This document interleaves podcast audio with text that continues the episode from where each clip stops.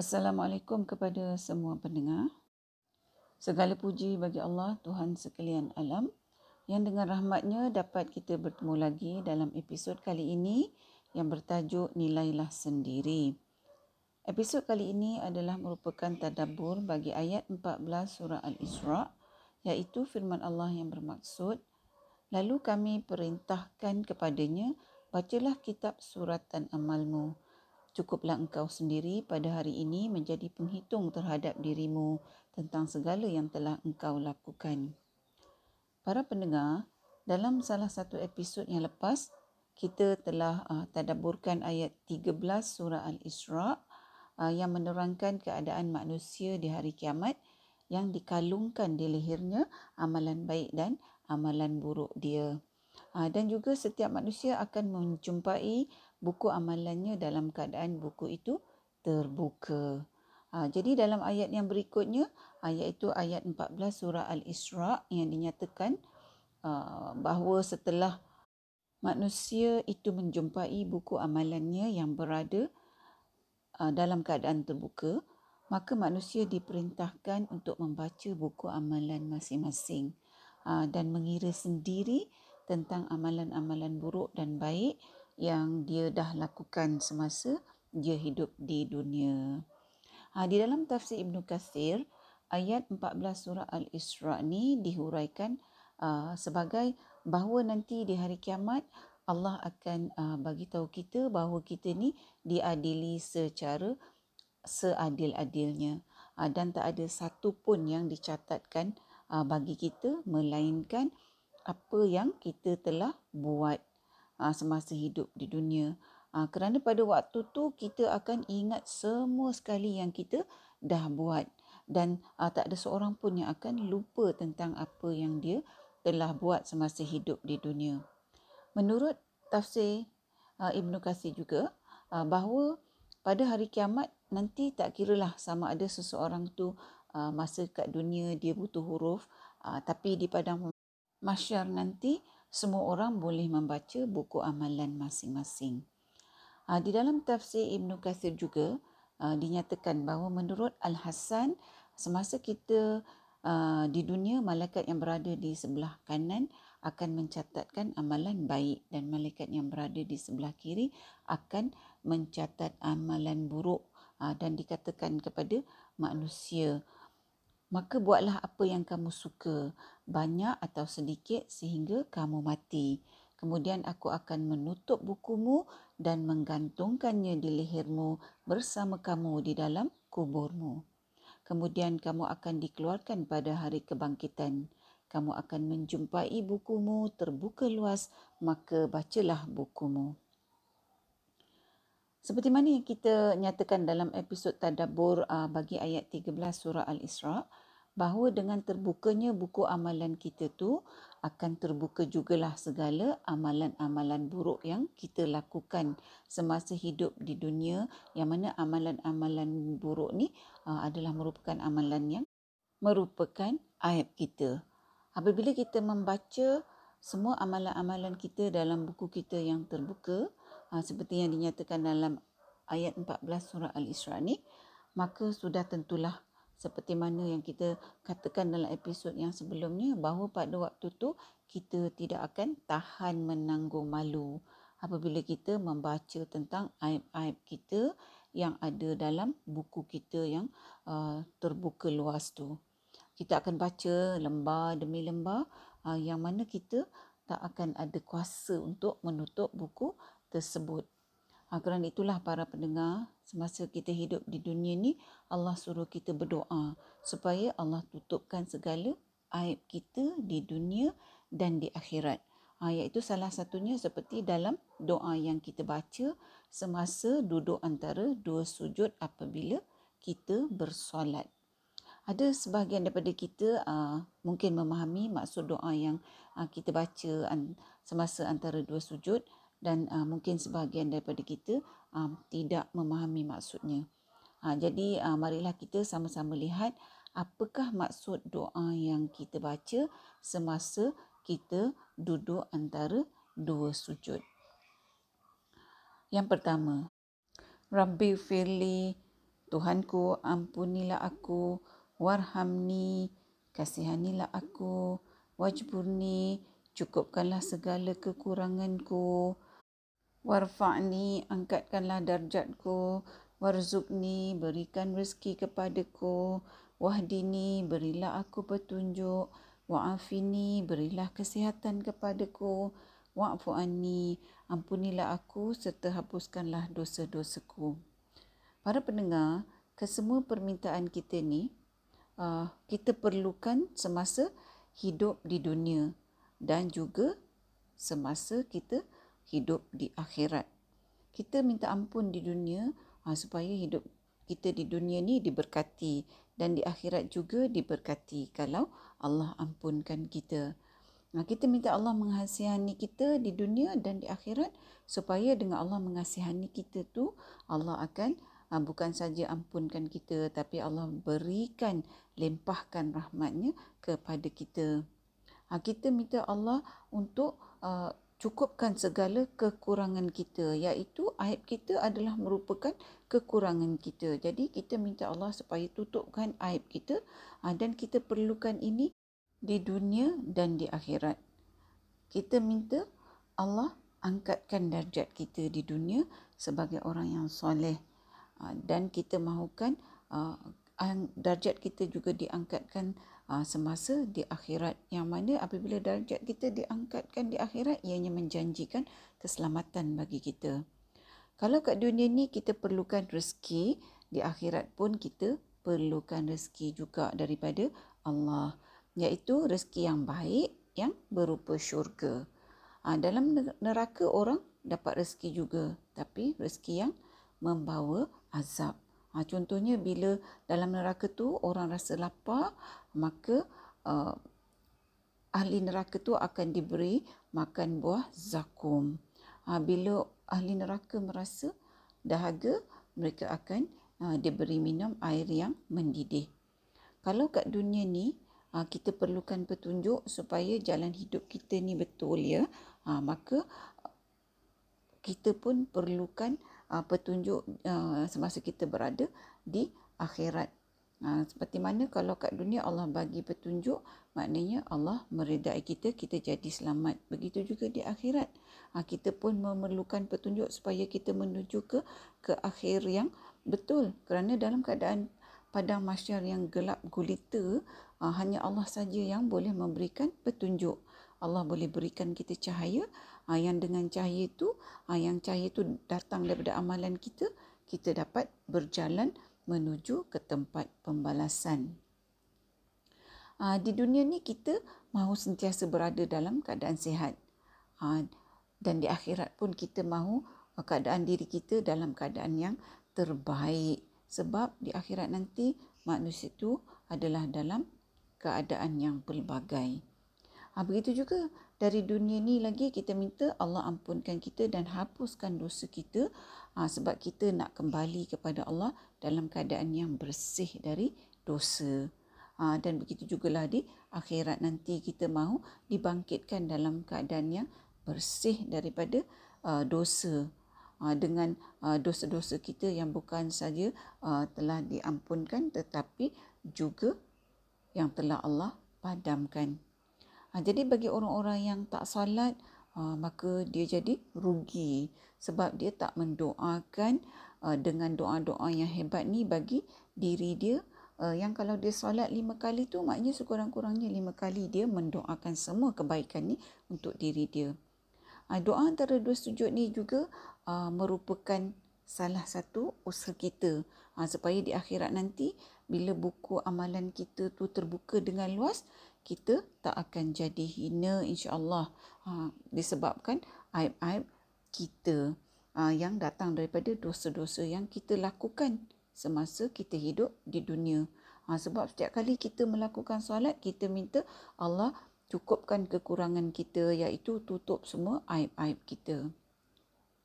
Jadi berbalik kepada ayat uh, 14 surah Al-Isra ni maknanya di hari kiamat nanti kita akan jadi accountant untuk diri kita sendiri. Ha, iaitu tak payahlah orang lain nak beritahu kita. Ha, kita sendiri tengok buku kita, amalan-amalan kita dan kita buat perhitungan sama ada kita ni mempunyai lebih banyak amalan baik atau lebih banyak amalan buruk. Kalau orang lain uh, yang buat penilaian kan mungkin kita akan pertikaikan uh, kalau orang tu kata bahawa kita ni ada lebih banyak dosa dari pahala. Mungkin kita kata dia tu tak adil. Ha, tetapi hakikatnya Allah suruh kita menilai diri kita sendiri dengan kita menghitung apa yang ada dalam uh, buku amalan kita. Kalau kat dunia ni kita tak uh, kita boleh kalau tak nak mengaku dosa-dosa kita kan kita nak mengaku perbuatan yang baik saja tapi di akhirat nanti kita sendiri yang akan mengaku semua perbuatan-perbuatan buruk yang kita dah buat semasa kita hidup uh, di dunia. Di dalam tafsir Ibn Qasir, Al-Hasan menyatakan bahawa demi Allah yang menjadikan kamu bertanggungjawab ke atas perbuatanmu adalah sesungguhnya dia itu merupakan yang maha adil. Para pendengar yang dihormati, sebelum ajal menjemput kita, mari kita sama-sama ambil peluang untuk melakukan sebanyak-banyaknya amal soleh supaya nanti bila buku kita uh, yang terbuka di padang mahsyar tu uh, kita jumpai ianya dipenuhi dengan amalan-amalan yang baik. Dan bagi dosa-dosa kita yang kita lakukan sama ada kita sedar ataupun kita lakukan secara tak sedar, kita kena jugalah berusaha untuk sentiasa memohon ampun kepada Allah supaya bukan saja Allah uh, ampuni kita tetapi Allah juga hapuskan dosa-dosa kita tu. Ha, agar dengan itu bila kita uh, menjumpai buku kita uh, bukan saja ia dipenuhi dengan amalan-amalan baik macam kita kata tadi tetapi kita juga akan dapati bahawa dosa-dosa uh, kita telah diampunkan dan dihapuskan. Ha, yang mana kita akan ingat tentang semua dosa-dosa ni tetapi kita tak akan melihatnya di dalam buku kita. Ha, kerana dengan rahmat Allah yang melihat kita ni sentiasa memohon ampun kepadanya maka semua dosa-dosa kita telah pun dipadamkan. Para pendengar yang dikasihi setakat ini dahulu tadabbur kita buat kali ini. Hingga bertemu di episod yang seterusnya insya-Allah. Assalamualaikum Sekiranya anda merasakan bahawa perkongsian tadabbur bersama Dr. H ini memberikan manfaat kepada anda, saya ingin mengajak anda untuk menyertai saya bergabung usaha menyemarakkan amalan tadabbur Quran dengan memanjangkan perkongsian ini kepada orang lain serta jangan lupa untuk tekan butang follow untuk mengikuti episod-episod yang seterusnya. Dari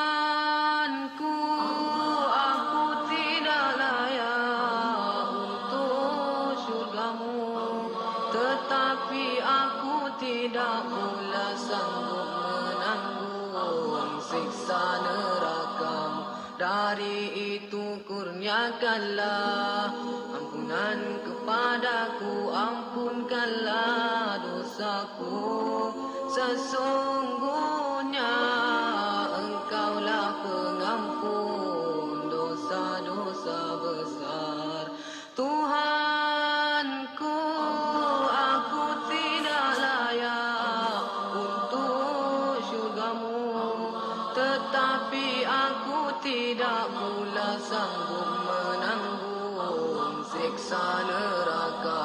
dari itu kurniakanlah ampunan kepadaku ampunkanlah dosaku. Sesungguhnya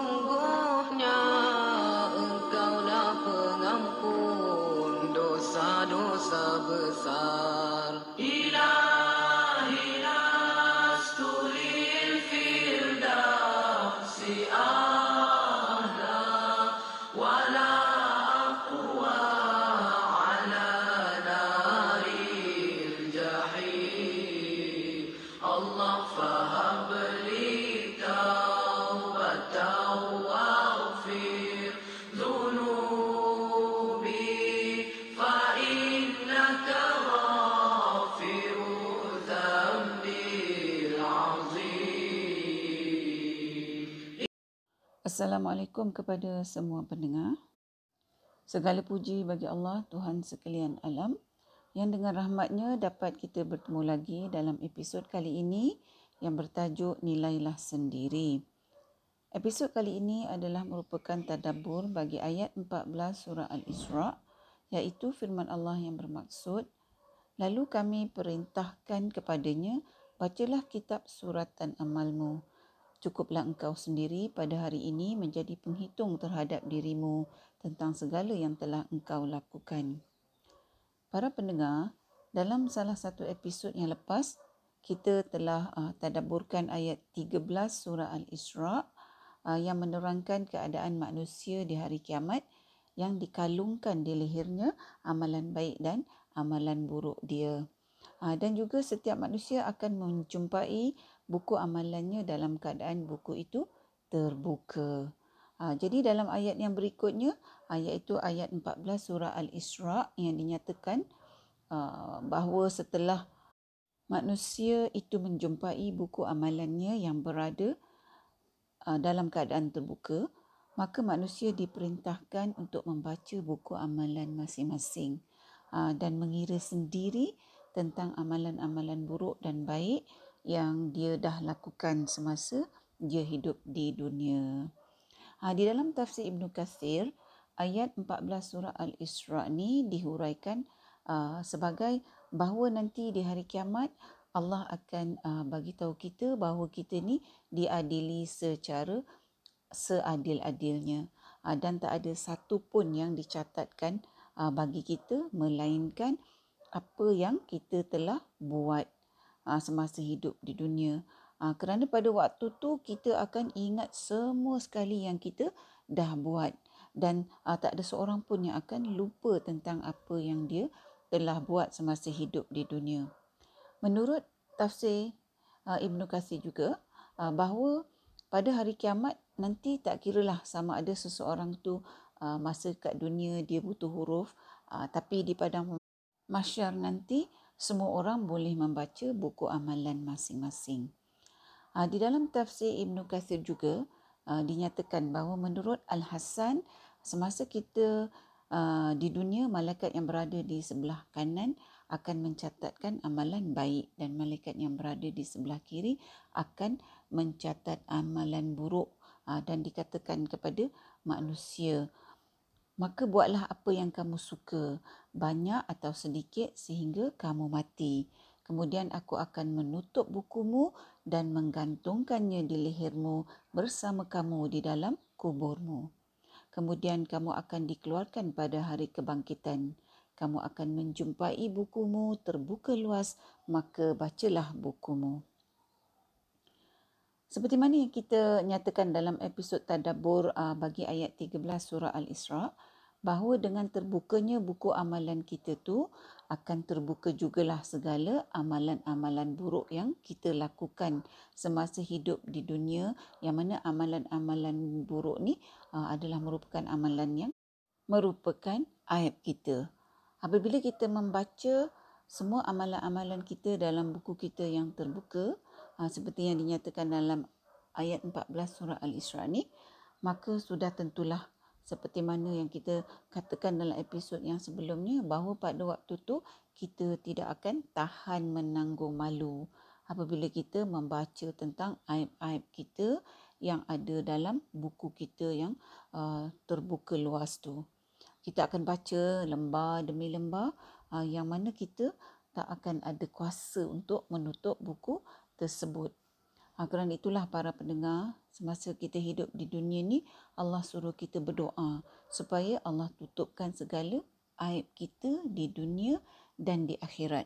Ha, iaitu salah satunya seperti dalam doa yang kita baca semasa duduk antara dua sujud apabila kita bersolat ada sebahagian daripada kita uh, mungkin memahami maksud doa yang uh, kita baca an, semasa antara dua sujud dan uh, mungkin sebahagian daripada kita uh, tidak memahami maksudnya.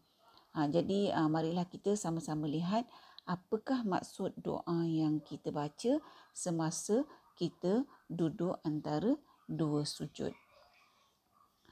Yang pertama, Rabbi firli, Tuhanku ampunilah aku, warhamni kasihanilah aku wajburni cukupkanlah segala kekuranganku warfa'ni angkatkanlah darjatku Warzukni, berikan rezeki kepadaku.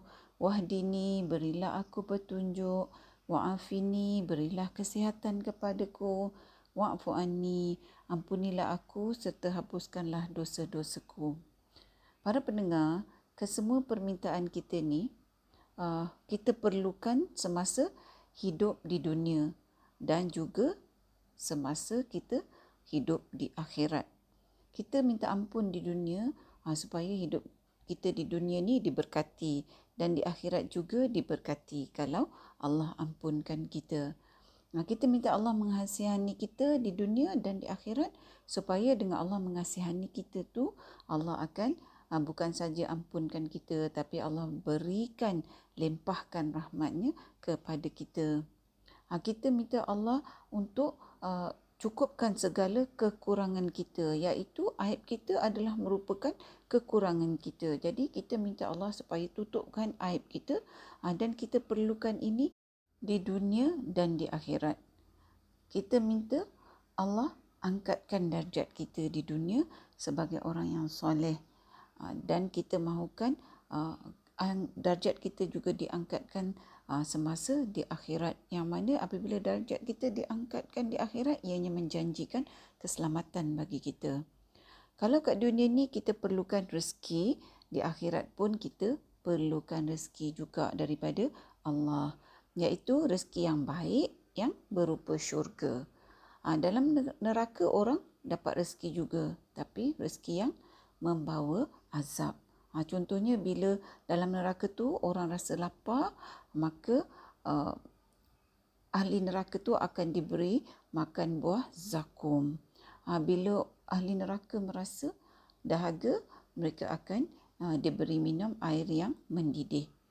Kalau kat dunia ni uh, kita perlukan petunjuk supaya jalan hidup kita ni betul ya uh, maka kita pun perlukan uh, petunjuk uh, semasa kita berada di akhirat uh, seperti mana kalau kat dunia Allah bagi petunjuk maknanya Allah meredai kita kita jadi selamat. Begitu juga di akhirat.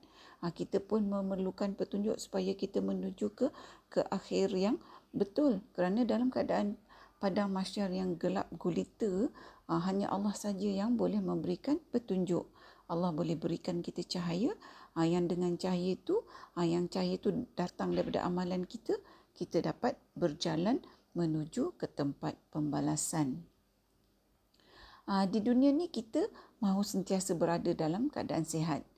Uh, dan di akhirat pun kita mahu uh, keadaan diri kita dalam keadaan yang terbaik. Sebab di akhirat nanti manusia itu adalah dalam keadaan yang pelbagai. Begitu juga dari dunia ni lagi kita minta Allah ampunkan kita dan hapuskan dosa kita. Sebab kita nak kembali kepada Allah dalam keadaan yang bersih dari dosa. Ha, dan begitu jugalah di akhirat nanti kita mahu dibangkitkan dalam keadaan yang bersih daripada uh, dosa uh, dengan uh, dosa-dosa kita yang bukan saja uh, telah diampunkan tetapi juga yang telah Allah padamkan. Uh, jadi bagi orang-orang yang tak salat uh, maka dia jadi rugi sebab dia tak mendoakan uh, dengan doa-doa yang hebat ni bagi diri dia. Uh, yang kalau dia solat lima kali tu maknanya sekurang-kurangnya lima kali dia mendoakan semua kebaikan ni untuk diri dia. Uh, doa antara dua sujud ni juga uh, merupakan salah satu usaha kita. Uh, supaya di akhirat nanti bila buku amalan kita tu terbuka dengan luas kita tak akan jadi hina insya-Allah. Uh, disebabkan aib-aib kita yang datang daripada dosa-dosa yang kita lakukan semasa kita hidup di dunia. Ha, sebab setiap kali kita melakukan solat, kita minta Allah cukupkan kekurangan kita iaitu tutup semua aib-aib kita. Jadi berbalik kepada ayat uh, 14 surah Al-Isra ni, maknanya di hari kiamat nanti kita akan jadi accountant untuk diri kita sendiri. Ha, iaitu tak payahlah orang lain nak beritahu kita.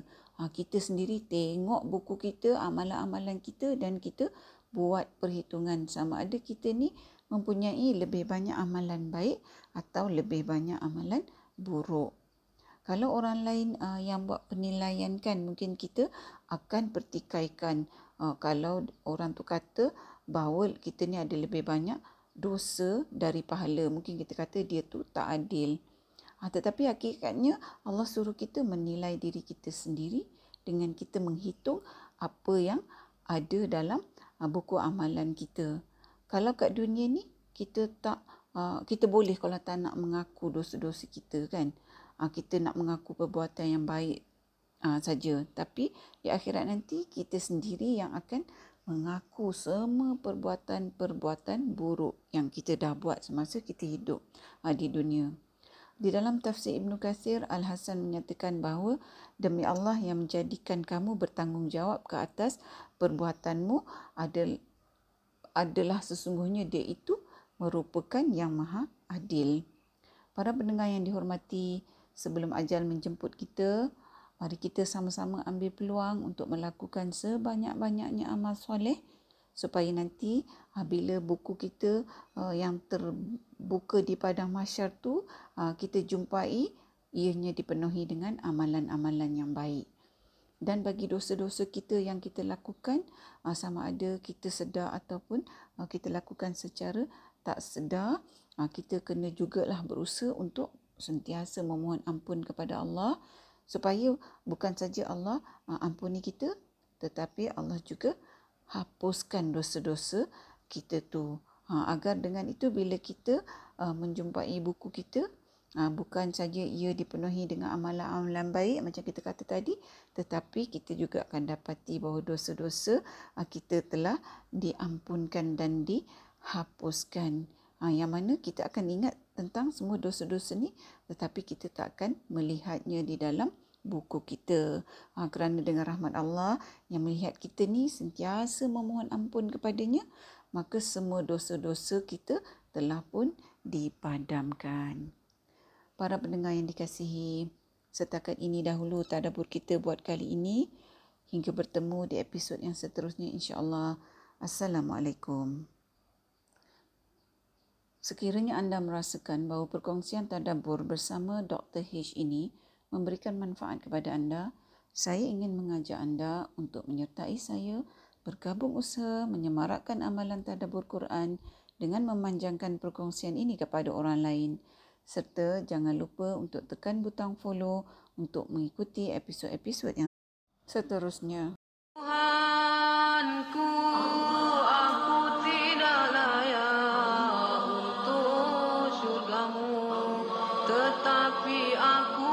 Tidak pula sanggup menanggung siksa neraka dari itu kurniakanlah ampunan kepadaku ampunkanlah dosaku. Sesungguhnya